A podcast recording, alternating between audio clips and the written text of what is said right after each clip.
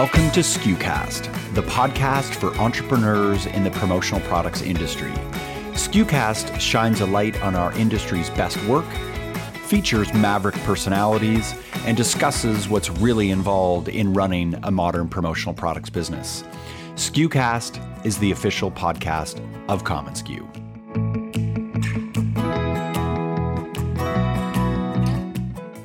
Maybe we've had it all wrong. E commerce is now over 20 years old, and Amazon has been in business for 23 years. In the early days, many of us in the industry panicked because of the e commerce revolution, and now, 20 years later, it has not put the dent in the business like we thought it would, though it has changed buyers' expectations. In this episode, Mark Graham and I explore the future of B2B e commerce. We share our failures at trying to build our own solutions and walk through what the buyer's experience could be if we simply challenged our conventional views of e commerce and reimagined the buyer's journey.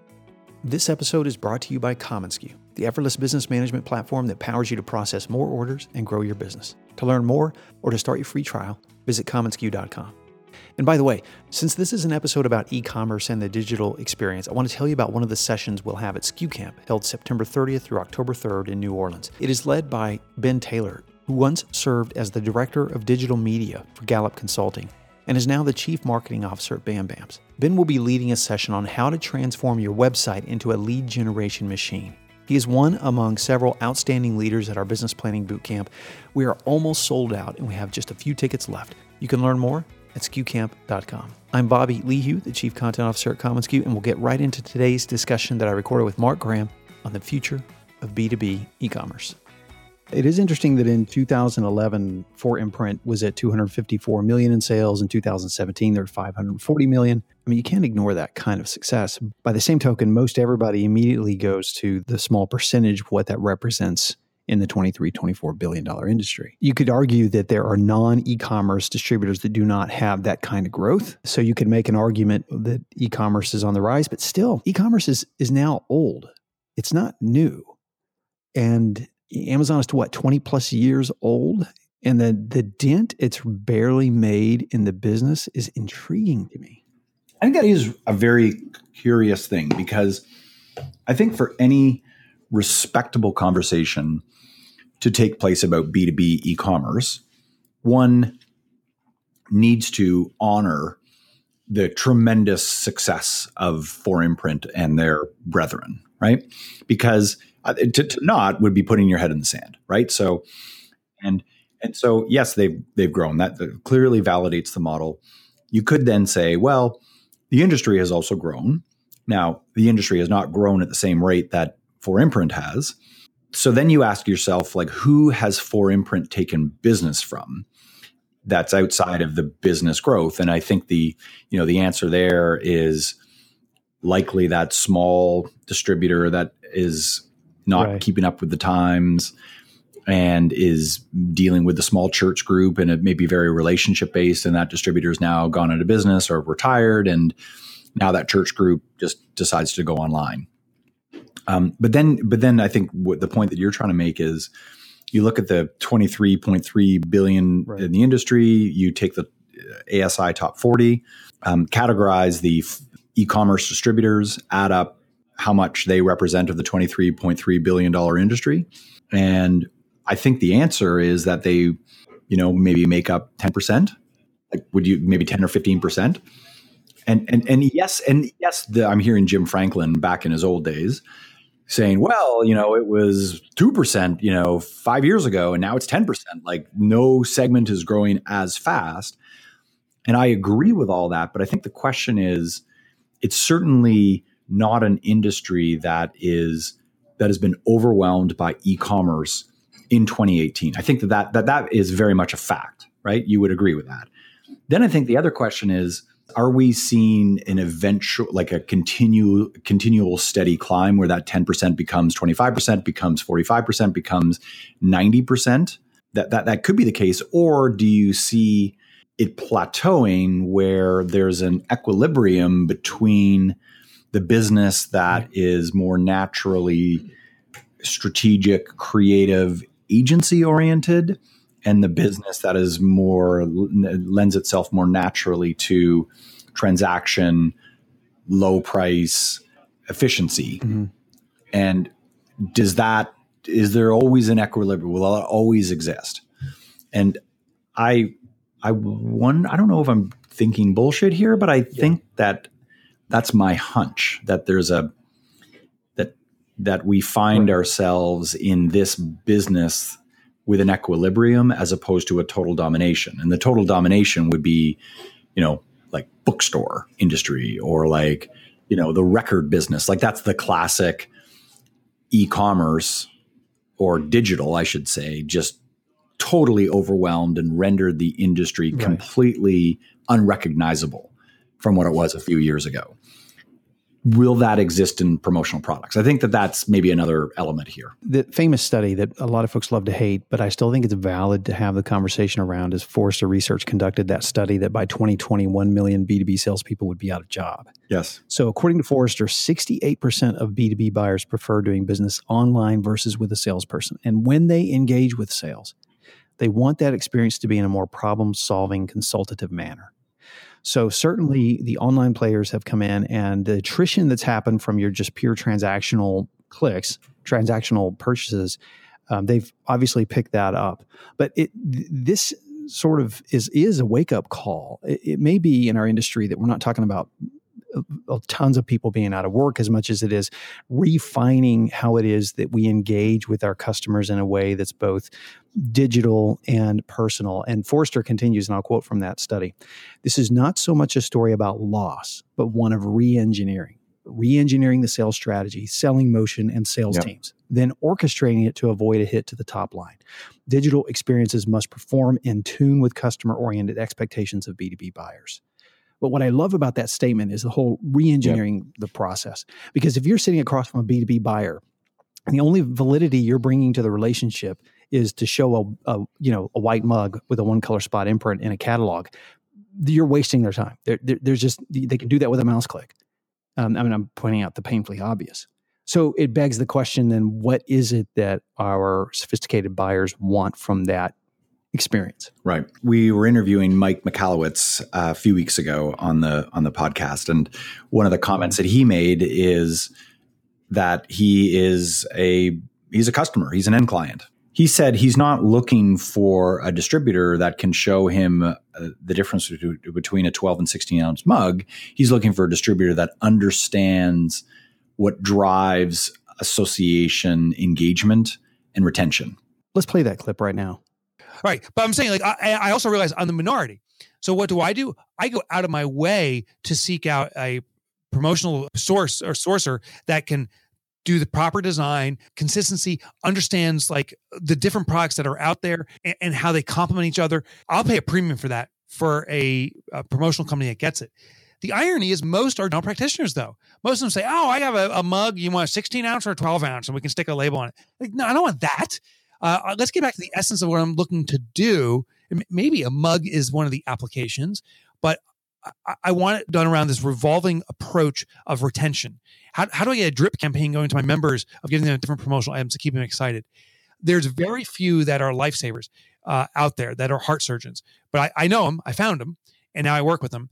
And those companies can charge a premium to customers like me. That, that uh, on one hand, was a very obvious thing that he said, right? It's not nothing terribly new or revolutionary there, but what made me pause was that it was a great reminder that one distributor is selling the 12 or 16 ounce mug. They're in that business and they wouldn't find any fault in identifying with being in that business because the end of the day, that's what they're shipping out the door. That's what they're making margin on. And that's what they're likely very good at coordinating with whoever the mug vendor is. They're very good at the artwork. They're very good at making sure it ships out and providing a good experience to the customer. The other distributor is not in the mug business. They're in the business of providing solutions to their customer that in Mike's case is all about how he's able to retain his member. So if that happens to be through a really cool 12 ounce mug with the imprint on the inside of the mug that has got some interesting logo that ties back into the association's core values that then gets the user excited and makes them feel the warm fuzzies, but being part of that association, then then then job well done. Or it could be delivering a bag or a pen or whatever. And I think the question is, if you're in the latter business,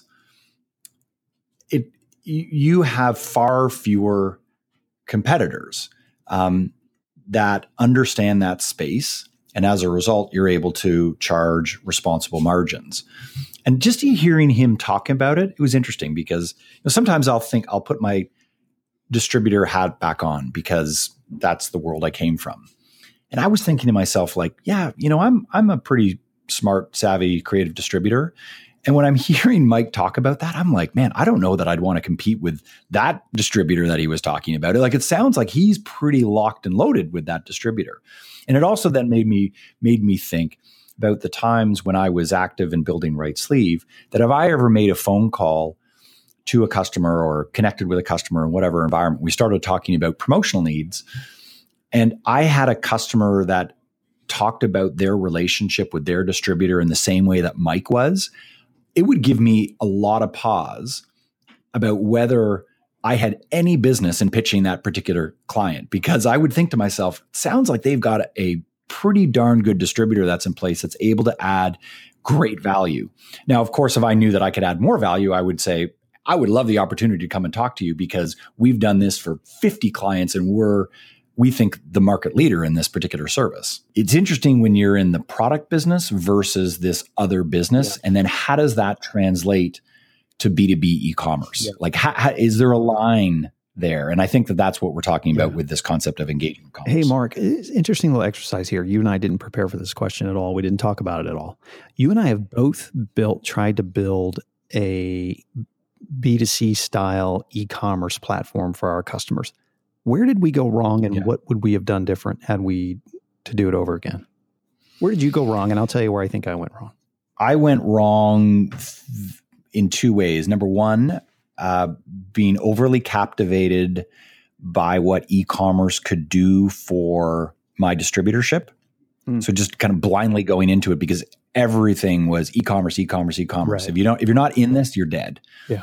And as someone that has always prided himself on being ahead of the times and and staying on trend, that was seductive for me. Yeah. Right. Like no brainer. This is the future. We're going to be in on it because we're on trend and we don't want to be irrelevant.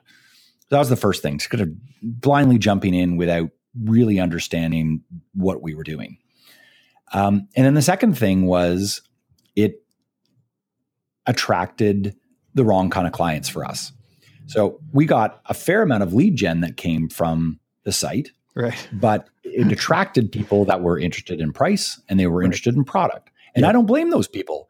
Yeah. That's what we were marketing. Hey, here's a great product here's a great price and we'd spend all sorts of time making sure that we were competitive with the competition and you know make sure that the margins were tight and we were going to use it as a form of lead gen right but it was bringing in the customers that were incongruent with the customers that we had built right sleeve on up until that point and i was scratching my head going like why is this the case like where's all the all the customers that remind me of the other customers and sure enough, now that I can look back at it and say, well, they we our site and the way that we were optimized was attracting the wrong kind of customer. So that's where we went wrong. We learned a lot from it, and I think that from the ashes of that, we were able to really develop a successful model that informed a lot of our current B2B marketing approach, B2B e-commerce approach, but we can get to that later.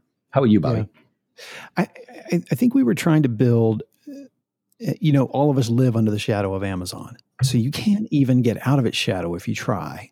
And so I think we were trying to build too much of a B2C experience with with a B2B with B2B customers. And what I mean by that is I think the big miss is not recognizing like for example, if you go to your customer right now and say, What do you want?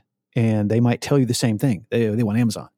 And you, actually, when we were in selling stores, we used to have a joke, running joke. We would wait to see how long it was until the A word was dropped right because they would they would talk about some experience that they had and they would say you know like on Amazon. So we Right. all have this filter called Amazon that we that we process this through, and we did too. And I think the biggest mistake was we put so much emphasis on the front end, and we didn't think through what the B two B buyer really wants. What we didn't recognize was that the B two B buyer, now that we were trying to build an e commerce platform, we not only ha- now have our own ERP that we're running their non e commerce orders through. We not only have the company stores that we're building for them that we're running orders through. Now we're going to build this other thing Yeah. like a B2C platform. And now we have this disparate engines that are sort of handling all of their business. What I didn't realize, and it would take a significant amount of funds to have done it, is that what they really might have wanted was more of a project management portal that tied to, to the ERP that sort of that, that stitched together all of their purchasing experiences that gave them something more on the backside that a B2B buyer might really want. Now maybe I'm way out there, but when you start to work, you, you know, a lot of us are working with the same clients over and over. You know, the 80 20 rule is alive and well in our industry. And to give them more tools, sort of the B2C expectation is given. That's what they want. They want to be able to search and look for things. Um, but then maybe maybe there were things on the back end that we could have built, like wish lists and a creative project portal that would have helped them get started with us with a project, as well as um, you know the the six month history of their transactions. So uh, what what I'm sort of suggesting is that we built a we we we kind of fooled ourselves into thinking we were building a B2B platform when we really built a B2C platform that we tried to thrust onto our clients.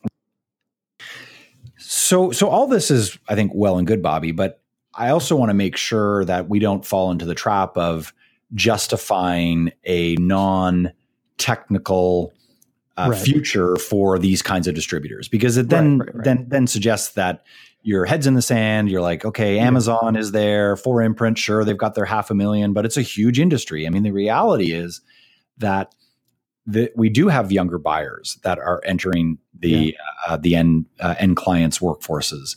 Um, they have been reared on an Amazon experience. Um, they Right. are more distracted. They are less patient. Their expectations are higher than ever before in in in our space, and I, I feel like you and I would be do, doing a disservice if we were to suggest.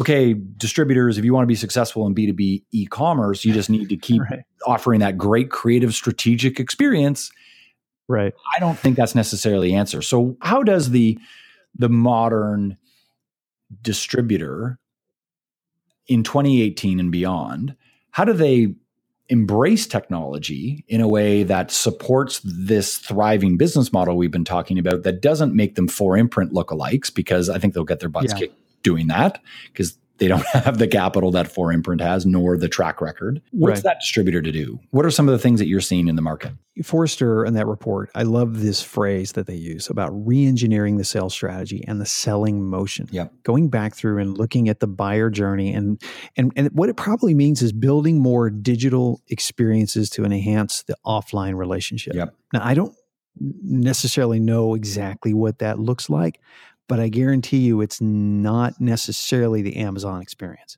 how do you mean by that What I mean by that is uh, we're not talking about. Um, what I mean by that is is if you look back at even just 30 days of your transaction history with a customer and you look at the type of orders that they processed and the things they did, are there ways that the digital experience can streamline parts of those process that aren't necessarily going through a shopping cart? I, I think the answer is, of course, and I, I can speak from experience at at Right Sleeve, and I think a lot of what we've tried to do at at commonsku, creativity and strategic insights are at the core of the transaction or the relationship with the customer.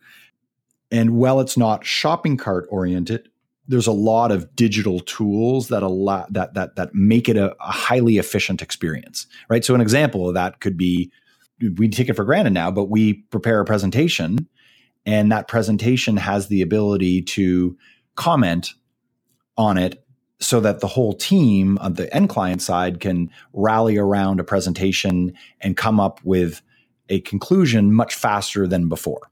And so to me, that would be Right. one great example of engagement commerce. So you- you're not doing that if you're at 4imprint. At 4imprint, you're going in, you're checking out, you're looking at your cart, and you order it, right? And that's a great experience. Whereas if you're dealing with Right Sleeve, we're sending you a presentation, we're asking you to engage, there's that word, in that presentation. And your colleagues can engage in that conversation or in that presentation. And consensus is arrived at a much much quicker rate. And all the while you're you're using technology to create a great customer experience where the customer is engaged. They say what they like they say what they don't like. They're effectively quote unquote ordering the product but there's that account management side that's involved as well so I, I think for me when you look at distributors that and this is where I don't want it to be a commonsku pitch, but if you look at it, if you look at a distributor that doesn't have a presentation like that, if you're just using that as one example, the distributor is sending off a PowerPoint presentation or they're sending off a PDF and it may look really great. They're sending it off and there's no ability to interact or engage with that beyond maybe a call or emails and it's go back and forth. That's the kind of experience that can weigh upon an end client that can get to the point where they're like, oh man, it's so much easier on Amazon. Like this is a nightmare to deal with this damn 18 page PDF. So the, the idea of a social presentation, like it's a subtle example, but it's it, it's one of or like online order approvals. Like again, we're not talking rocket science here, but the number of people who will be shocked that you can approve an order online through commonsku it amazes me even to this day like that's a feature that we've had from the beginning and you think about the client yeah. experience is great all you have to do is click a button and everything's approved it reduces the number of errors blah blah blah to me right. that's another example of engagement commerce so really the, the question here is asking ourselves as B2B e commerce companies, what parts of the purchasing process are broken? You know, is it sourcing? Is it proofing? Is it purchasing billing? Because all right. of this, when you look at the things like, you know, many folks point to the Uber and Airbnb type disruptions, those were all around the services, yep. the friction that we all had, and just simply this. And that's really what it was about: is reducing yep. or eliminating the friction yep. that we hated about those processes. And so when I suggested earlier that you can re- reverse engineer this experience for your customer, and it's a painful question to ask, but that's the kinds of questions we should ask our customers are not, oh, you want Amazon. It's what is it about the parts of the purchasing process that are seem to be broken to you or frustrating? That's actually the right question to ask. So he, a couple of things come to mind. Number one, the typical distributor is providing really good value through things like great product ideas, through, you know, it could be graphic services, it could be company stores. Like there's a lot of good stuff that's in there. And I feel like it gets overwhelmed by inefficiency. Yeah. Right. So you could be a really creative, amazing distributor that provides top level ideas for picky brands. Okay. Mm-hmm.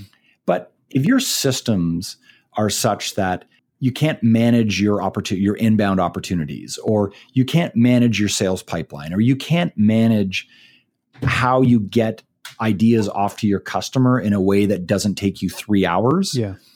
But having to duplicate information or whatever the case may be, then it doesn't matter how great your ideas are. You could be the smartest person in the promotional products industry that you're ultimately hamstrung by a shitty system that you've got at the back end. Right. And and that I feel there's a couple of people who pay the price for that. It's not only the distributor because they're frustrated, but then the end client looks at this in much the same way that you, Bobby, look at a taxi when you call it and you don't know when it's coming and you've got to fumble with your wallet and paying, you know, paying cash and you don't know the tip and Uber eliminated all that stuff. Right.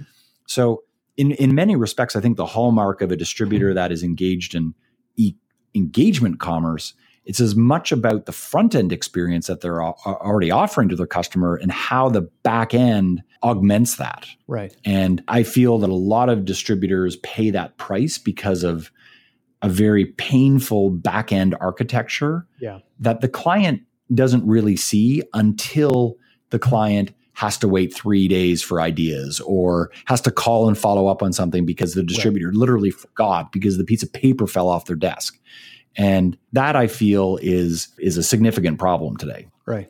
You know, you, you had a great question and I stole it and I've been using it in a presentation. It was something about not what product do you want sourced, but what problem are you trying to resolve? So one of the interesting things about that Forrester B2B research study that, that has been, you know, talked about forever now and people are sick of it, but we tend to forget what the study actually revealed. It revealed that when the B2B buyer engages with sales, they want that experience to be in a problem solving consultative manner. Right. That right there is exactly what our business at its best does. Yes. The bottom line is that's why we haven't seen the B2C e commerce experience grow more because that's not what the B2B customer wants. And so, which parts then of the processes are broken? What parts of the process frustrate the customer? That's what we should focus on, not getting sidetracked by all the bells and whistles and the shiny things of building an Amazon experience, because that caters to our ego more than it does to solving the customer's problem. Yes, I totally agree. Mark, what's a shame about that is that we got allured. I, it was totally my fault. I got totally allured by the, and it's ego, by the B2C experiences because it's so large in our lives. And we love the right. frictionless B2C purchasing process through Amazon. Why wouldn't we want to build something like that for our customers? Well, yeah. I, I missed the obvious question. The customers weren't really asking for that. Yeah they, they thought they were too. So when you have a millennial buyer come in that's used to buying, you know, uh, their detergent with a dash button and virtually anything else that they buy or on their phone or they have it set up automatically just to come to their house, they think they want that with their promotional products purchasing. But what we need to realize is we need to stake our claim and prove our expertise by helping those buyers come to the realization that that's not really what they want. Mark, uh, let me ask you this. You came up with a new phrase for this that I think is worth us exploring a little bit. And that was the phrase engagement commerce. I do think we need some new language for what we're trying to do because we're so hung up on the B2C shopping experience. What did you mean by engagement commerce? So this this came back to my experience at Right Sleeve. So from from my distributor experience. So the the the, the quick background is that we built a 4imprint style e-commerce site. This would have been around like 2006, 2007 and had it had it live in the market for a couple of years back then. So this is almost about 10 years ago. And that was a lot of work. It cost a lot of money. We didn't go with some off the shelf service. We built it ourselves. And we shut it down after a few years because we found it attracted the wrong type of customer for us a customer that was primarily interested in the transaction, right. interested in the product, and interested in the price. Right. And I don't blame those customers whatsoever because that's what the website was designed for price product and uh, you, right. you could you could jump around and, and and enjoy that experience online right from the ashes of that experience when we wrote that off we looked at who our real customer was. And what they were really looking for was this creative, strategic relationship with us because they supported us because we were able to solve problems better than most other people that they had ever worked with. And so I was mm-hmm. not prepared to ever fully throw the towel in on that front end e commerce experience that we had. Maybe, maybe it's founder's ego, maybe it's the amount of money we plowed into it, right. or maybe it's right. me just having walked away with made a, making a lot of mistakes and actually learning from them. So yeah. what I what I learned from that was that our customers that valued us for their creative and strategic work still enjoyed the site. We actually had a few of them that called us when we took down the site and said, Where's your catalog? We love that thing. We love being able to go through and look at ideas and share them with people that are in the back in, in our office. Um, it allows us to come up with product ideas uh, quicker and then uh, then pass the baton over to you at right sleeve to be able to, to, to finish the journey. And so, what was clear to me in some of those feedback sessions was that the B2B customer still valued the digital experience. They still valued the transparency. They still valued being able to interact in a in a in a in an efficient technological way with right sleeve right. and that of course made us look like we were with the times that we weren't you know this old school catalog mailing type of distributor we were we were with it so what ultimately happened from there was us trying to marry the best of both worlds. So, on one hand, we had this human powered creative and strategic insights driven distributorship. So we would meet with a marketing director at a at a great brand that was looking to solve a problem. We as human beings would dig in and solve that problem through strategic advice, great product selection, and great creative designs. Right. Okay. So that, that that is all the very old school side of the business. But then we looked at it and said, well, look at the experience that we're having with these people and how we're developing relationships with them. We don't have time to be doing that in person as much as we once did, but we can certainly continue those relationships with these customers online through the public social networks like Facebook, Instagram, LinkedIn, and Twitter. But then we can also take that experience into the back end of our system with how it with how it was that we were interacting with them through presentations, how we were interacting with them through order approvals, how we were interacting with them on order updates, right. and ultimately through the efficiency in the way that we were working with them meant that we really landed on something great because now we had customers that we were blowing away with our great strategic and creative insights, but we were also impressing them with this great digital experience that was right. that, that had to do with managing the project. And I think the final thing I'd say there that really drove home the point is that a lot of our customers are younger buyers, tech clients, savvy Amazon style people.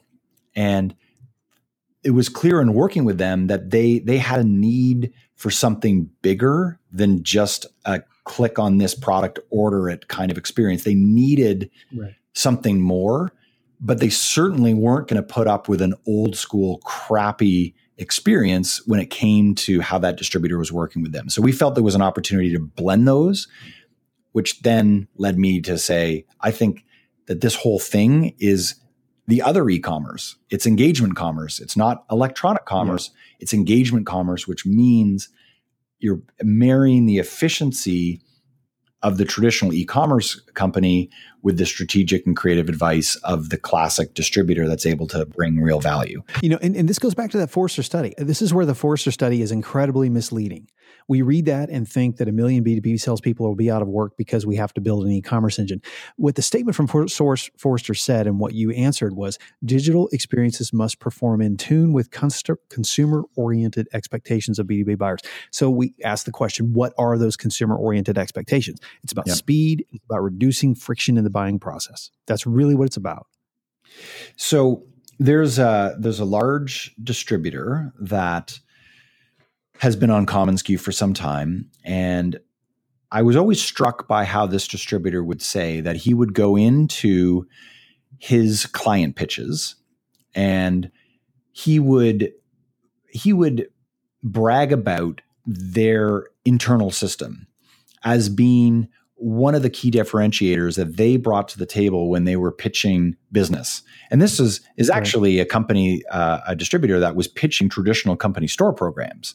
So within that, they were talking about how their efficient back end and how they would uh, you know interact on custom orders was was a key to differentiating them within the marketplace. And I thought that was really interesting because um, a not many distributors would think that a, an efficient backend system is something that the end client would care about. But at the end of the day, if it's making you look better and allowing you to process more uh, orders and allowing you to process more requests in a timely manner, then that sure as heck yeah. is impacting the client experience. And that's something that should be bragged about. And I think that that represents one of the cornerstones of this engagement commerce thing that we're talking about right now is is how you're bringing those two worlds together. You know, it's funny, Mark. It just dawned on me. Even with the company store selling experience, the larger brands, probably the quarter million, half million, million, seven figure plus programs, you would get into solving problems through the supply chain process. So, really, what you're doing is you're setting up a supply chain solution for branded materials. And in that sense, you're answering nothing but questions about friction in the buying yep. process. And what's funny to me is that you would never get to traditional e commerce questions like checkout options and things like that. I mean, those weren't like the primary problems. And it was also, product was not the primary problems. It was always about yeah. process, always about process. So you could argue that even in our space now where e-commerce has become successful in one quadrant which is company stores it's still all about process reducing friction in the buying process for that entire customer all the way across right. the chain of, of right. their system yeah 100 100% and i think that i think you will always have a customer that wants you to do the work for them but just because yeah. they want you to do the work for them doesn't mean that they have to pay the price for an inefficient and frustrating process. I think that, that, that that's the, right. the key here. So to go back to uh, the interior decorating example, if we called this interior decorator and said, Hey, we're looking to redesign our living room. Can you come and help us? If that person said, Hey, great news, Mark and Catherine, I've got this website where you can go and you can see all the different rugs, all the different furniture pieces, all the different lamps, all the different paint chips. Okay. This is actually funny. and, and, and, and, it and, is kind of funny, actually. Yeah, but but imagine this, okay? So we said, "Hey, we're looking for we're looking to make our living room look kick-ass, right? We we want to take it from, you know, sort of 0 to 10." Mm-hmm. And if if they responded right. and said, "We've spent a fortune in making this great DIY experience where you can go and see the prices, you can go and shop Amazon style," I can tell you that we would have said, "We're not interested because that's way too intimidating. We don't know what we're doing. I don't care whether we're saving price I don't even know what a good price is." Um, I can tell you that our budget is, you know, X thousand, and we, sure we don't want to spend more than that, but if we're spending half that, we don't really know. Um, we actually want you to come out and do the work. And when you think about it, that's that's very similar to a distributor now yeah. fooling themselves if they've got a an ESP or a Sage or a Distributor Central or whatever site. And no right. disrespect to those platforms, they're, they're just platforms yeah. that are out there with white labeled, you, you know, hundreds of thousands of products on there it's telling the user to say the same thing. So some customers yeah. are going to go, I love that. I don't want to talk to a rep. I just want to go and buy off of xyzpromo.com. It's such a great, efficient experience. But then you've got this whole other class of customer that says, What are you kidding me? I don't have time to do that. I don't even know what I'm doing. I'm intimidated by this. Yeah, I'm, I'm um, laughing because you know what's funny about this conversation is that we all know how frustrated the customer is by getting a you know 20 pound catalog thrown on their desk and said, "Here's some ideas for you to go search through." Um, we're just building the digital equivalent of that when we are building the B2C promo experience for them. We're exactly doing that, and I think that I think that that's why we're in the first stage of quote unquote e-commerce. Right? I really do. I really feel we are. If you look at if you look at um, 4imprint. For Imprint started off as a Absolutely. catalog company. Yep. Um, they've been around. They've been around for marketing. a lot yep. longer than you know, people think. And yes, there were some smart acquisitions there, but they were a really great direct mail right. catalog, and and that's still a big part of their business, of course. And then the internet explodes. They've got some. Uh, they they invest some resources into literally creating an electronic version of their paper catalog, and that strategy remains the same to this day. You call if you've got a question, or you click and you go and order, and Bob's your uncle. Right. And the, the the thing is, what's the next step? You could you could argue the next step is the the the Robin Promotions model, where you've got um, uh, electronic e-commerce, sorry, electronic commerce around company stores. You could say that that's maybe a, a half step in, in another direction. Mm-hmm. But what is the 2.0 version of e-commerce that doesn't think about creating an electronic catalog? Right. And right. social media, I think, has tried to answer that question. So through Facebook and Pinterest and LinkedIn and Twitter, Instagram, where you've got this dialogue between customer and vendor and that's very exciting because people get inspired by cool things they see online. They can save them for later. And I feel like that's the answer to some extent. But what does that really look like in B2B? I think that's the question we're trying to answer. Yes, right, right. That's what I, I go back to challenging folks to to ask the right questions about what it is we're trying to build here. We have to be careful that we're not just building a catalog experience online, a catalog experience that buyers have already said they don't want online. By not asking the right questions about what friction is, what friction we're trying to reduce in the buying process, then we're just going to end up making the same mistake just in a, an expensive digital version. I think that people would agree that we um,